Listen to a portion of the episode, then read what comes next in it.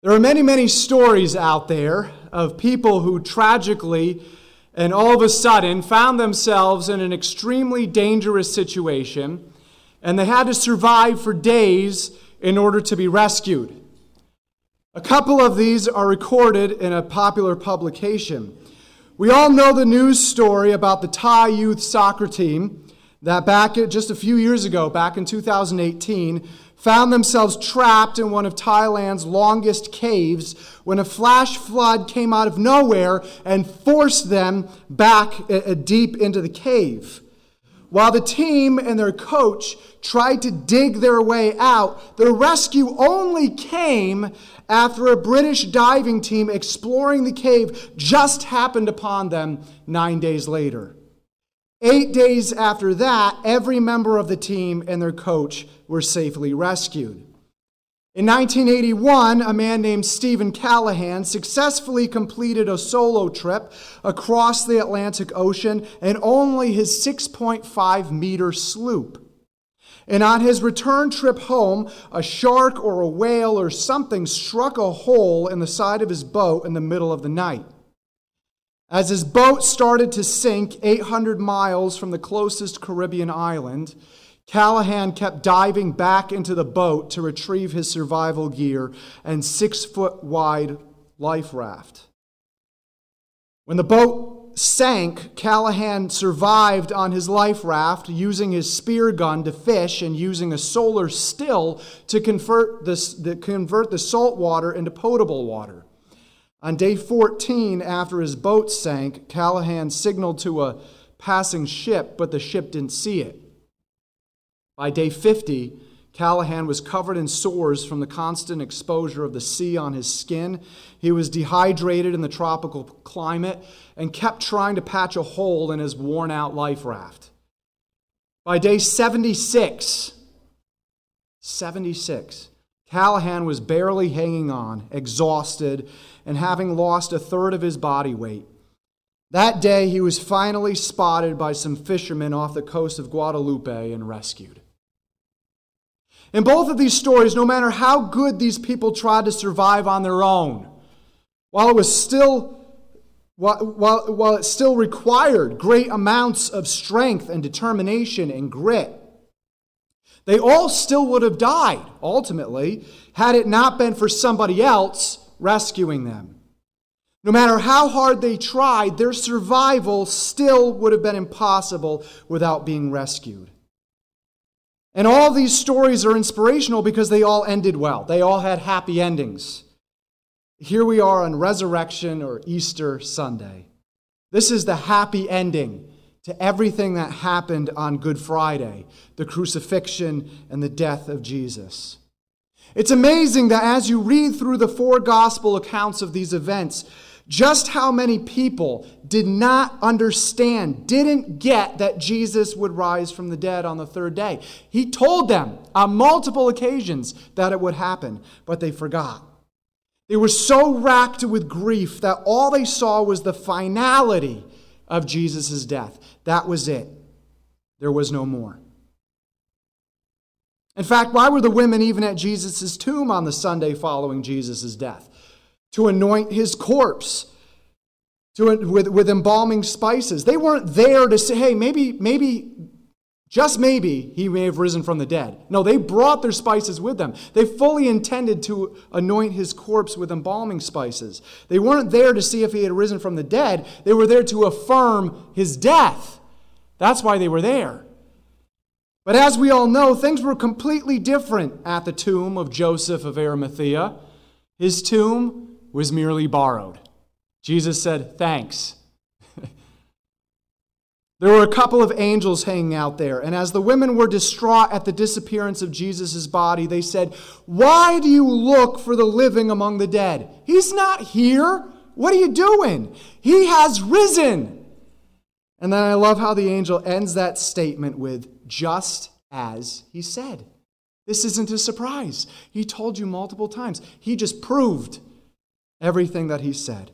In other words, he told you that he wasn't going to be here on the third day. He told you that. He told you that he would rise from the dead. And eventually, all the confusion for the women and Jesus' disciples finally melted away into complete joy. Jesus died and, has, and had risen again. He suffered for the world's sin and crushed death and the enemy of our souls when he took his first breath again in new life. But before all of that happened, on the same night that he would be betrayed by Judas Iscariot, arrested, illegally tried in a night trial, and finally nailed to a cross, Jesus spent the last Passover or the Last Supper that he would observe with his disciples. During that time, Jesus' focus was not on all the excruciating torment he was about to go through. His focus was on those who had given up everything in their lives to follow him. In fact, Jesus spends five entire chapters in the Gospel of John devoted to giving strengthening words to his disciples, those who would have to take his message following his death and resurrection to the rest of the world. Nestled within these five chapters of empowerment are the comforting words found in John 14 1 through 6. It's only logical, as Jesus knew what awaited him later that evening, he would give comfort concerning the inevitability of his death. Especially on this Easter Sunday, April 4th, 2021, are these words entirely relevant. We've just experienced one of the hardest and strangest years most, if not all of us, have experienced in our entire lives. In fact, I don't know if you remember, but last Easter we couldn't even have an Easter service. We were all home because of the state restrictions. And too many of us experienced the death of a loved one over this past year, whether it was related or unrelated to COVID. The whole concept of death has been at the forefront of most of our minds lately. Whether it's seeing the state or national numbers of COVID related deaths increasing each day or ex- experiencing it personally. And so, as difficult as it is to walk through, death is a necessary truth to digest and come to grips with. But as we'll see in Jesus' words today, this day that we celebrate his resurrection, death, while extremely difficult to deal with, has been infused with the hope of Jesus' resurrection. Death is not the end. Because Jesus rose from the dead, death is really just the beginning. So, like I referenced today, if you brought your Bibles with you today, uh, please turn to John chapter 14. This is what we read in our scripture reading. If you, if you didn't uh, bring it with you, there should be one located in the pew in front of you. Please also turn to John chapter 14, or you can look this up on, on your Bible app on your smartphone. I want all of us to see this. John chapter 14, and we're going to be starting in verse 1. This is in the New Testament, it's the fourth book into the New Testament. If you're having trouble finding it, look it up in the table of contents. No shame in that, or ask a neighbor. John chapter 14, verse 1. We read this Do not let your heart be troubled. Believe in God, believe also in me. In the preceding verses, Jesus had just revealed a lot of distressing information to the disciples. He was going to be leaving them, he was going to die. One of them was going to betray him to that death. Simon Peter would betray him three times. And Satan was set out to destroy all of them. It's a lot of distressing and upsetting words. That's a ton of depressing information for the disciples to process. But even in spite of all of that, what does Jesus say? What are his first words in John chapter 14? In spite of all of that, don't let your heart be troubled. Don't be afraid. Don't let your heart be disturbed. The disciples' hearts were disturbed, and they had every earthly reason to be disturbed and scared out of their minds. And there are things in this life that either have happened or down the road that are disturbing and they're frightening, and we have every earthly reason to be scared to death of them. But Jesus' whole point was in spite of all that, don't be afraid. Don't let your heart be troubled. These are very powerful and very audacious words. Why shouldn't we be afraid? That's some goal you have to tell us those words. The disciples must have been feeling these exact emotions. And we usually think the exact same thing when we're going through something extremely difficult and distressing and frightening. Why shouldn't we be afraid? It seems like death and destruction walk right alongside of us. But Jesus' words to his disciples in chapter 14, verse 1, are the same exact words to us today because of Jesus' answer Believe in God. Believe also in me. If there is any belief in God, that must go hand in hand with belief in Jesus. What kind of belief in Jesus? That he merely existed? That he was a good religious teacher? Well, we'll find out in a second.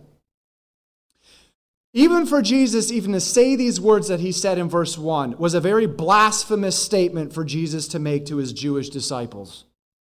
Jesus is putting himself on the exact same level as who? God the Father here. Believe in God, believe also in me. There are no uh, conditions applied to that. If you believe in God, you must also believe in me. Anything the Jewish people trusted God for provision, protection, salvation, and all of God's promises they were to trust Jesus with. That, in and of itself, is a pretty audacious statement to make, isn't it? Imagine if I said, Everything that God promised to you, trust me for. You'd say, Where's the rope? Let's tie him up and get him out of here, right? But it's the very basis, what Jesus says here in verse 1 is the very basis for the even more audacious statement that Jesus will make in a few verses. Any hope about death can only come from a trust in who God is. Therefore, as Jesus states here in verse 1, any hope about death can only come from a trust in who Jesus is. They are one and the same. You can't have one without the other. You can't claim some kind of trust and faith in the existence of some higher power and never specify it to mean Jesus. It doesn't work like that. You know what that is? That's a cop out. I'm sorry, but it's the truth. That's a cop out. Jesus is very clear about this. Trust in God, that means trust in me. Jesus goes on to reveal the hope that's wrapped up in that very short statement in verse 2. In my Father's house are many dwelling places. If it were not so, I would have told you.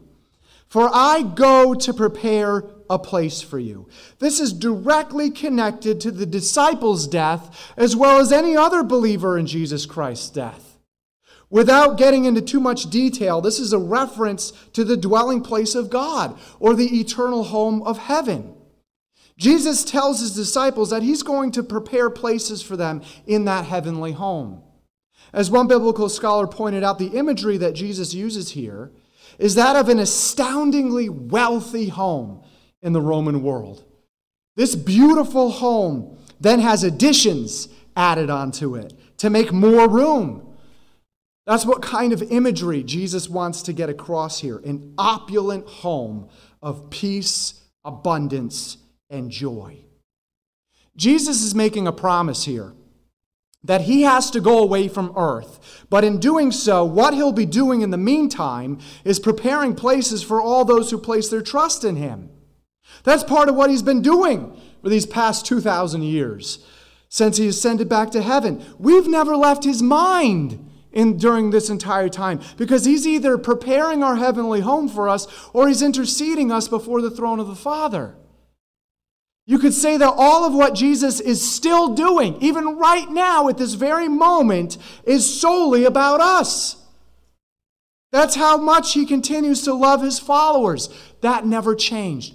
From Jesus saying these words in John 14, even through this very moment, nothing has changed. And since Jesus made the promise of preparing our heavenly home, he makes another promise directly connected to that. Verse 3. If I go and prepare a place for you, I will come again and receive you to myself, that where I am, there you may also be. This is a reference to an end times event known as the rapture. You might have heard that term before.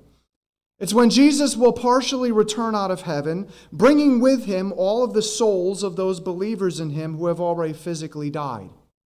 He will resurrect those believers in him uh, who have already physically died, resurrect and glorify those souls' bodies from death, reunite them with those souls, and then call up any believers who are still alive to be with him and be reunited with their believing loved ones. As Paul wrote to the heartbroken Thessalonian church in 1 Thessalonians 4, at that point, all believers in Jesus, whether they've already died or whether they're still alive at that point, will be with Jesus for the rest of eternity. Jesus makes that same promise here in verse 3. He says, Since I'm going to prepare that heavenly home for all of my followers to enjoy together someday, if I'm putting all this work into this, I'm going to come back for you. I will return and bring you there. I will return to take you there, and you will always be with me.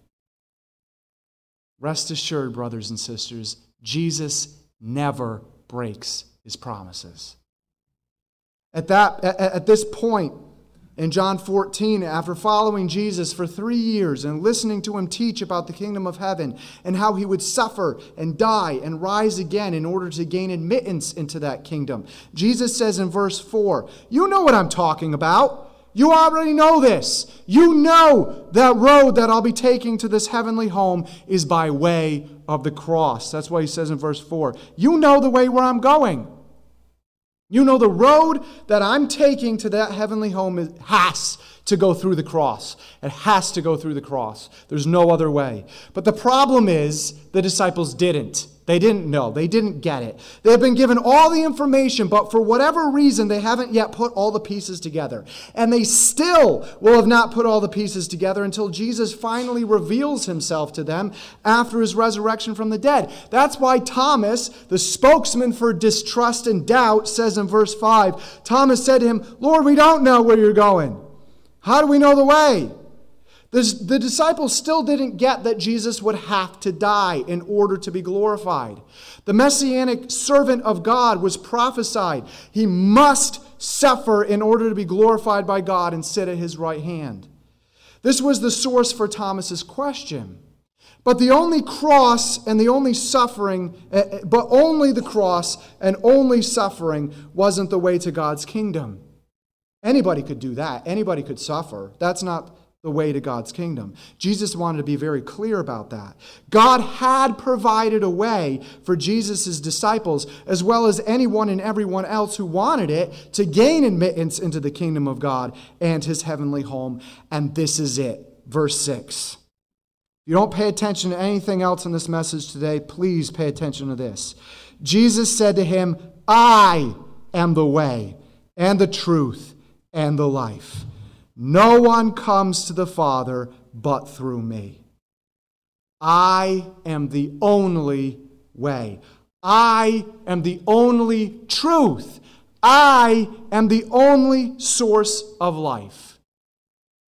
This is such an offensive statement for Jesus to make, and such a blasphemous statement for Jesus to make, that is noted by one biblical scholar. The scholarly Jewish response to this is that it had to be inserted later by Christians, even though there's no evidence for this, and frankly, all the evidence points to the fact that they're authentic. Scholarly Jewish minds cannot reconcile what Jesus says here with the rest of what's written about Jesus. The only answer in their mind is that it had to be, it's fake, had to be inserted later. Jesus' statement in this verse, verse 6, is that appalling. You know what?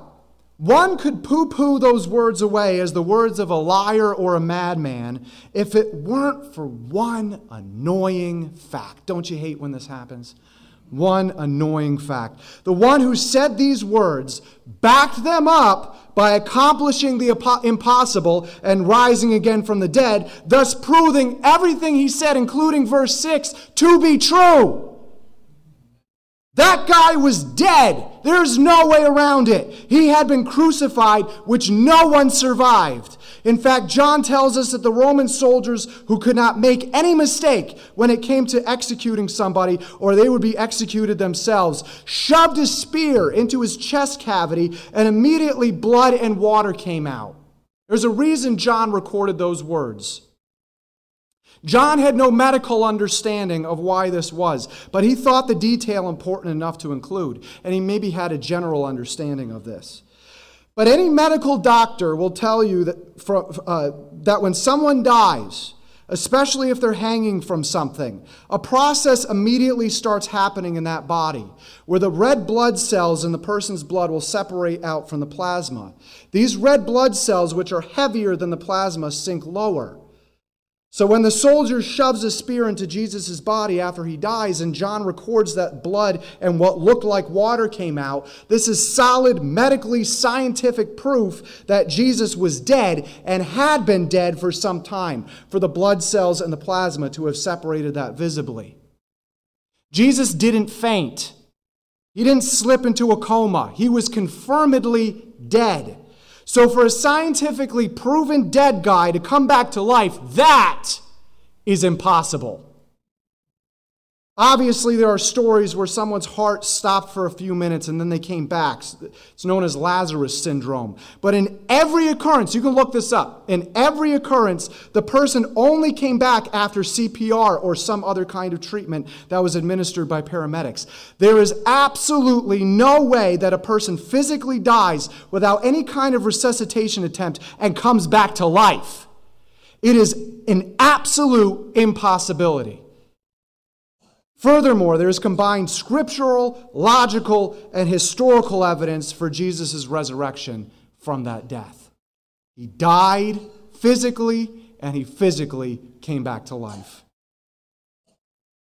So, when a dead guy who fulfilled every messianic prophecy concerning the purpose of his mission the first time around makes the statement, I am the only way to God and therefore heaven, you listen.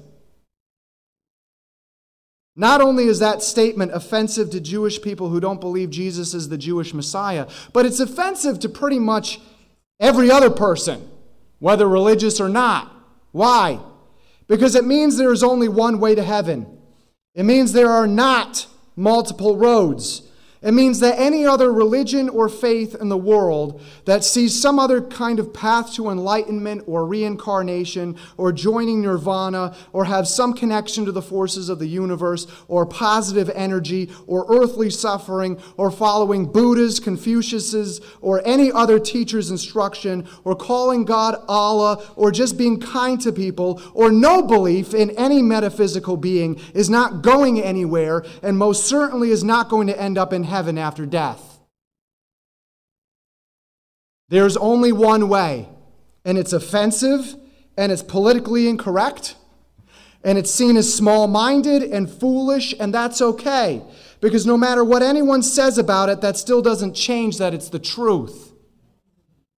In fact, it should not be any surprise to us when the most brilliant minds of human history are atheists or someone in our own family thinks they're too smart to believe in God. Paul writes in 1 Corinthians that God chose to make the only way to himself in Jesus look foolish seem foolish to, to human wisdom, not only to make it accessible to everyone, but to show you can't stumble upon it or discover it through philosophy or scientific discovery. You can only come to it by trusting in Jesus. One might claim, well, that's really audacious of you. The guts on that guy. To claim that Jesus is the only way to God? First of all, it's not my claim, it's Jesus himself. We already read those words. So he's either a liar or he's demented, crazy, or extremely narcissistic, none of which make him a good religious teacher. Or he's telling the truth. Secondly, as pointed out by one biblical scholar, instead of railing against this obviously exclusive way to God, we should be grateful that there's a way to God at all. And furthermore, we should be grateful that this one way has nothing to do with anything about who we are as humans. It has nothing to do with ethnicity, race, political leaning, culture, past, background, sin, or personal struggles. It has nothing to do with who we are as humans.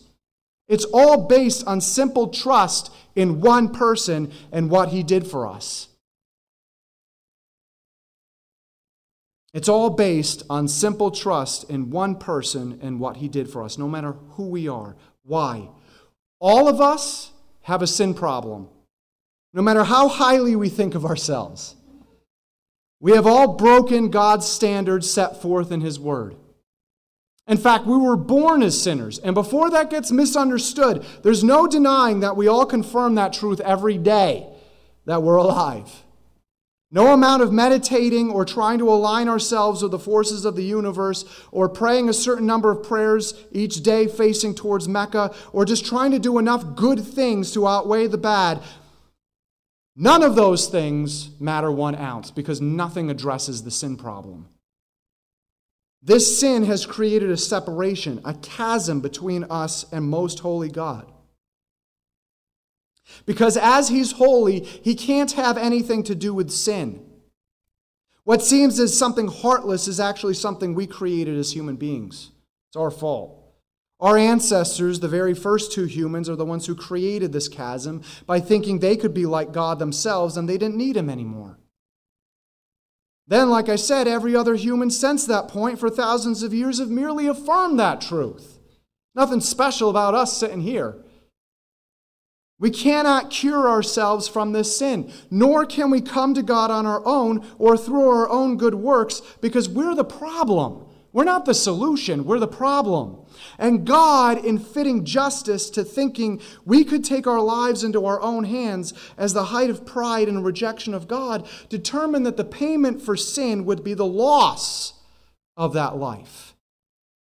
Enter death which we've had to heartbreakingly deal with pretty much ever since humanity existed. Any one of us, any one of us dying is simply paying the price that we owed for our sin. This is the underlying and impossible problem, and one that we have no possibility of coming up with a solution for. Furthermore, that sin problem leads to a permanent separation from God. If, if left nothing being done about it, that sin problem leads to a permanent separation from God, an eternal banishment from God, known in Scripture as the second death or hell. This is what we all deserve. This is what we're all powerless to avoid in our own intelligence, our own strength, or our own perceived morality, and what truly is an impossible situation to come back from. Try as hard as we might, we will never get out of it. Like our opening stories, this impossible situation is hopeless, no matter how hard we try, unless someone rescued us from it. That's where the love of God comes in. Instead of really making the way to Him to be actually exclusive, that is, that no one would be able to get there, He made a way the second person of the Trinity, God the Son, came to earth as both 100% God and 100% man to walk this earth, reveal truths about the mystery of the kingdom of God, and ultimately take our place to pay the price that we owed for our sin. The one way to God, and therefore heaven, is not by way of anything we can do to earn it. That's impossible.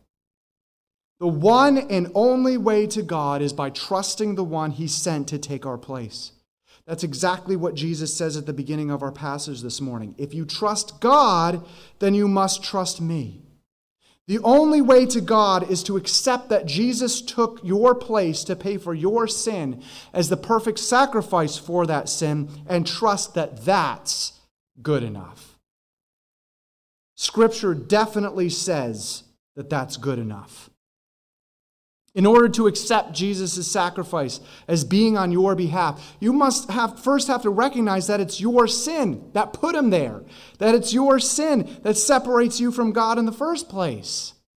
Because of that, we must turn or repent from that sin and ask God to forgive us of that sin only because Jesus opened up that opportunity by paying for it for us. When we do that, Scripture says that God cleanses us from our sin and adopts us into his family. We get all of who he is. We get his love and his protection and his comfort and his peace and his kingship over our lives. As our new Father and King, there are certain standards he wants us to follow, not just to honor him, but for our own protection and blessing as well. By accepting God for all of who he is, we then follow his standards out of love for everything he's done for us. That's recognizing Jesus as the truth, as he refers to himself in this morning's passage. Jesus and his standards will always remain the truth. Jesus and his standards will always remain the truth, no matter what the surrounding culture says, no matter who says that's small minded and politically incorrect, and no matter who disagrees. That still doesn't change the fact that it's the truth.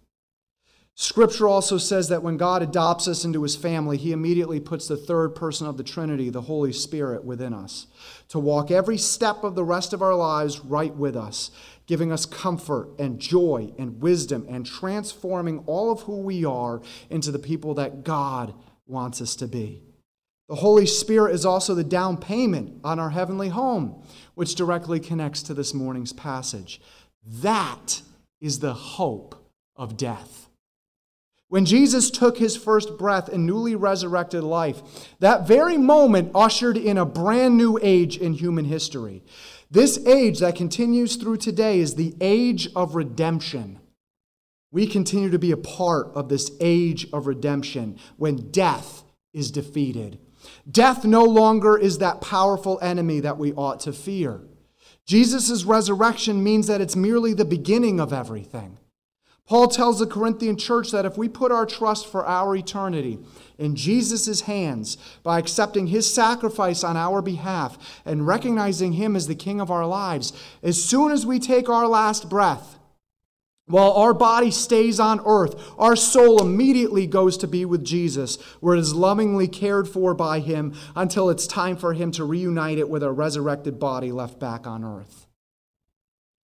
At every moment after our earthly death, we are always in Jesus' presence soaking up his peace and his love and his joy. That is the hope of death. In a world of fear and darkness, this truly is an immeasurable gift. We've discussed Jesus as the way to God, redemption, and heaven. And we've brushed on Jesus as the truth, which never changes no matter what time or culture we live in. Jesus' resurrection also gives us the life. Because Jesus gave the one two knockout punch to the powers of death and hell. He lives again to give us this life. Not only is this life the hope of eternal life with Him at the point of death, but that life is the redemption, empowerment, joy, and peace of the life we lead now on this earth. God is the God of redemption. And there is no sin, no past trauma, no abuse, no loneliness, no misunderstanding, no loss of loved ones, and no distance you've walked away from God that God cannot and will not redeem and heal you of. Once you accept Jesus as your Savior from your sin and commit to live your life with Him as your King, you are God's child.